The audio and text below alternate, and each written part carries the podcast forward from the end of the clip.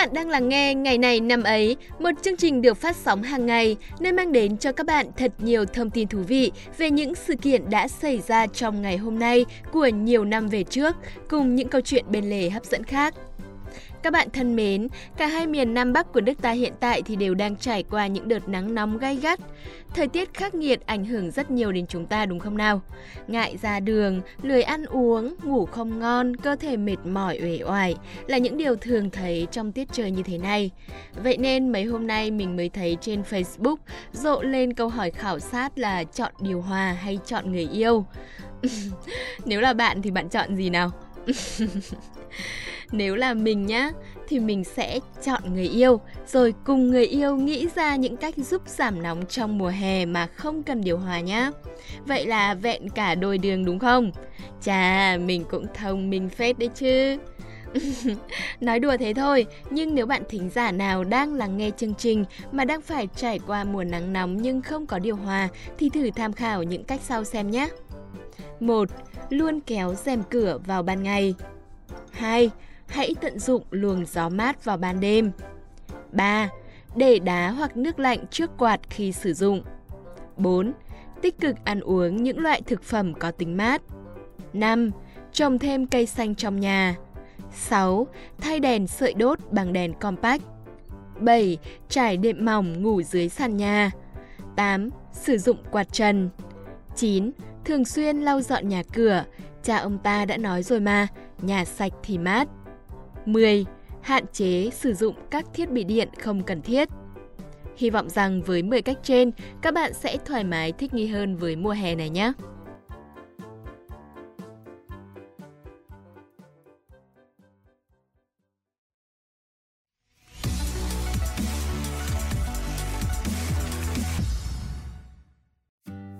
Các bạn thân mến, hôm nay ngày 4 tháng 6 là ngày thứ 155 trong năm. Chúc mừng tất cả các bạn có sinh nhật trong ngày này. Chúc các bạn sẽ có những phút giây thật sự hạnh phúc trong ngày lễ của riêng mình. Dù quá khứ có ra sao, tương lai có thế nào, thì hiện tại vẫn là điều quan trọng và đáng gìn giữ nhất. Vậy nên, hãy bỏ xuống mọi lắng lo phiền muộn và tận hưởng ngày sinh nhật của mình một cách thật trọn vẹn bạn nhé. Tiếp theo, mời các bạn đến với một phần quen thuộc, đó là phần mỗi ngày một danh ngôn. Và câu danh ngôn của chúng ta hôm nay là Bạn có thể phàn nàn vì hoa hồng có gai, hoặc bạn cũng có thể vui mừng vì gai có hoa hồng. Mượn hình ảnh bông hoa hồng quen thuộc, tác giả câu danh ngôn đã gửi gắm những điều thật ý nghĩa. Bạn thân mến, sự việc gì xảy ra cũng đều có hai mặt, quan trọng là ta lựa chọn nhìn nó dưới mặt nào mà thôi. Cùng nhìn ngắm một bông hoa hồng, có kẻ phản nàn, lại có người mừng vui. Khi một cánh cửa đóng lại, có người chỉ biết tiếc nuối những thứ đã bị bỏ lại phía sau, nhưng có người lại coi đó là cơ hội để đi tìm những cánh cửa khác. Khi bước lên đỉnh vinh quang, có người ngất ngây trong men say chiến thắng, nhưng cũng có người sẽ ngậm ngùi tiếc nuối vì phía sau đỉnh cao sẽ là bên kia sườn dốc của cuộc đời. Việc lựa chọn thái độ sẽ quyết định hoàn toàn đến cuộc sống của bạn. Nếu bạn tích cực, chủ động, vui vẻ đón nhận mọi điều xảy đến, thì bạn sẽ luôn có cách giải quyết những khó khăn và dễ đạt được niềm vui, sự hạnh phúc. Còn nếu bạn luôn tiêu cực, lo sợ, buồn bã, thì bạn sẽ chỉ mãi bế tắc trong mọi bài toán cuộc đời mà thôi. Vậy thì, bạn biết câu trả lời ở đây là gì rồi chứ? Hãy luôn giữ thái độ tích cực bạn nhé chắc chắn cuộc đời này cũng sẽ chỉ trả về cho bạn những điều tích cực mà thôi.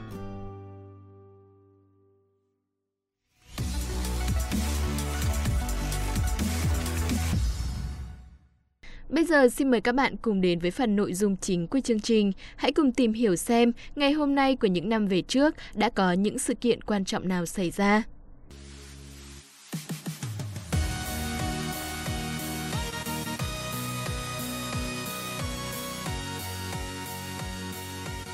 Hiển Vi và Thảo Nguyên xin chào các bạn thính giả thân yêu. Rất vui khi được gặp lại các bạn trong chuyên mục ngày này năm ấy. Thưa các bạn, cứ mỗi ngày trôi qua thì lại có biết bao sự kiện diễn ra trên thế giới. Có thể là ngày sinh, ngày mất của nhân vật nổi tiếng nào đó, hoặc là một ngày lễ kỷ niệm. Và ngày hôm nay thì cũng không phải là ngoại lệ. Ồ thế à? Thế Nguyên có biết hôm nay là ngày gì không? là một sinh viên trường báo thì... Từ từ bình tĩnh nào, chúng ta chưa bắt đầu chương trình mà. Hôm nay là ngày gì mà hôm trước Nguyên nói với mình ấy nhỉ? Ơ, nói cái gì đâu? Cho 5 giây để suy nghĩ lại. À rồi rồi, khiếp.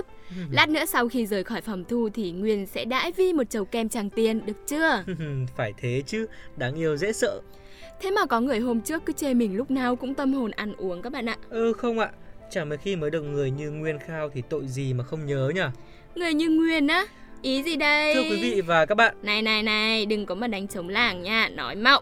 À thì chẳng mấy khi mới được một cô gái đáng yêu này, xinh đẹp này rủ đi ăn thì tội gì mà không nhớ, được chưa? Thế còn nghe được. Đã sâu tính còn ghê gớm. Này này, vừa lẩm bẩm cái gì đấy? Đâu có lẩm bẩm cái gì đâu. Thôi chúng ta hãy cùng bắt đầu chương trình ngay thôi nào. Các bạn thính giả chờ hơi lâu rồi đấy. Hôm nay thì sẽ đặc biệt hơn các ngày khác một chút, đó là chỉ có duy nhất một thông tin tại Việt Nam. Thông tin đó là gì thì Thảo Nguyên sẽ cung cấp đến các bạn thính giả ngay sau đây. Ngày 4 tháng 6 năm 1844 là ngày sinh của quý tộc và danh tướng Việt Nam Nguyễn Lâm. Ông là con thứ hai của đại thần Nguyễn Tri Phương. Ông có đức tính khiêm nhường, siêng năng và học giỏi như cha, chú nên được nhiều người yêu mến. Năm 1864, ông được vua tự Đức gả em gái là Đồng Xuân công chúa cho ông và phong làm phò mã đô úy. Ngày 20 tháng 11 năm 1873, ông bị tử thương khi cùng cha ra sức bảo vệ thành Hà Nội trước cuộc tấn công của quân xâm lược Pháp, hưởng dương 29 tuổi. Ngay sau đó, cha ông cũng bị trọng thương và mất ngày 20 tháng 12 năm 1873 sau khi không chịu cứu chữa và tuyệt thực gần một tháng. Toàn bộ thời lượng tiếp theo của chương trình sẽ dành cho những thông tin trên thế giới.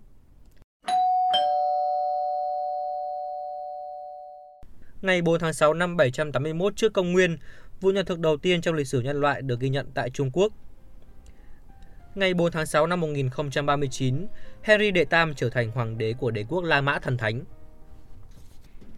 Ngày 4 tháng 6 năm 1738 là ngày sinh của vua George III. Ông là vua của Anh và Ireland từ 25 tháng 10 năm 1760 đến ngày ký kết. Sau đó, ông là vua của nước Anh thống nhất đến khi qua đời. Cuộc đời và thời gian cai trị của ông dài hơn bất kỳ người tiên nhiệm nào và đã được đánh dấu bởi một loạt các xung đột quân sự liên quan đến Vương quốc Anh, nhiều vùng lãnh thổ khác tại châu Âu và lan đến cả châu Phi, châu Mỹ và châu Á. Tiếp đến ngày 4 tháng 6 năm 1975 là ngày sinh của nữ diễn viên người Mỹ Angelina Jolie. Ngoài diễn viên thì cô còn được biết đến với vai trò là một đạo diễn và nhà từ thiện nhân đạo. Trong sự nghiệp điện ảnh của mình, Jolie đã nhận một giải Oscar, hai giải thưởng của Hội Diễn viên Điện ảnh, ba quả cầu vàng và được công nhận là nữ diễn viên Hollywood có thu nhập cao nhất.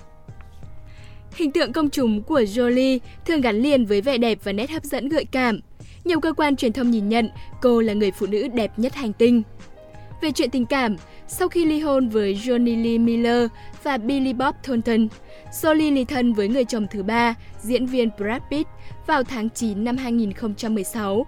Cả hai có tổng cộng 6 người con, với 3 trong số đó là con nuôi.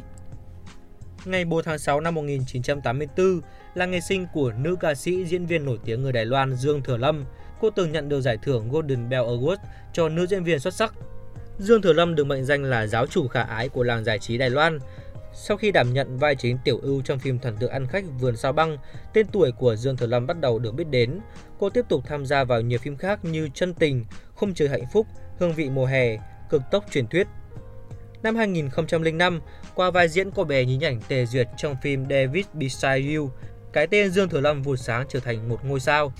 Bộ phim thần tượng này không những thành công tại Đài Loan mà còn lan rộng đến Trung Quốc, Hồng Kông và Việt Nam.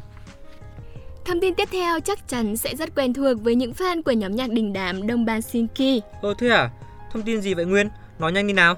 Ok, Ngày 4 tháng 6 năm 1986 là ngày sinh của nam ca sĩ Park Jo Chun, một cựu thành viên của Đông Ba Sinki.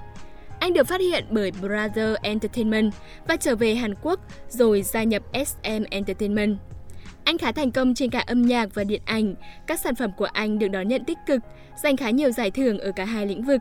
Làm tài nhiều tật, những scandal của ca sĩ này cũng không hề nhỏ. Cùng tiếp tục đến với những sự kiện tiếp theo nào.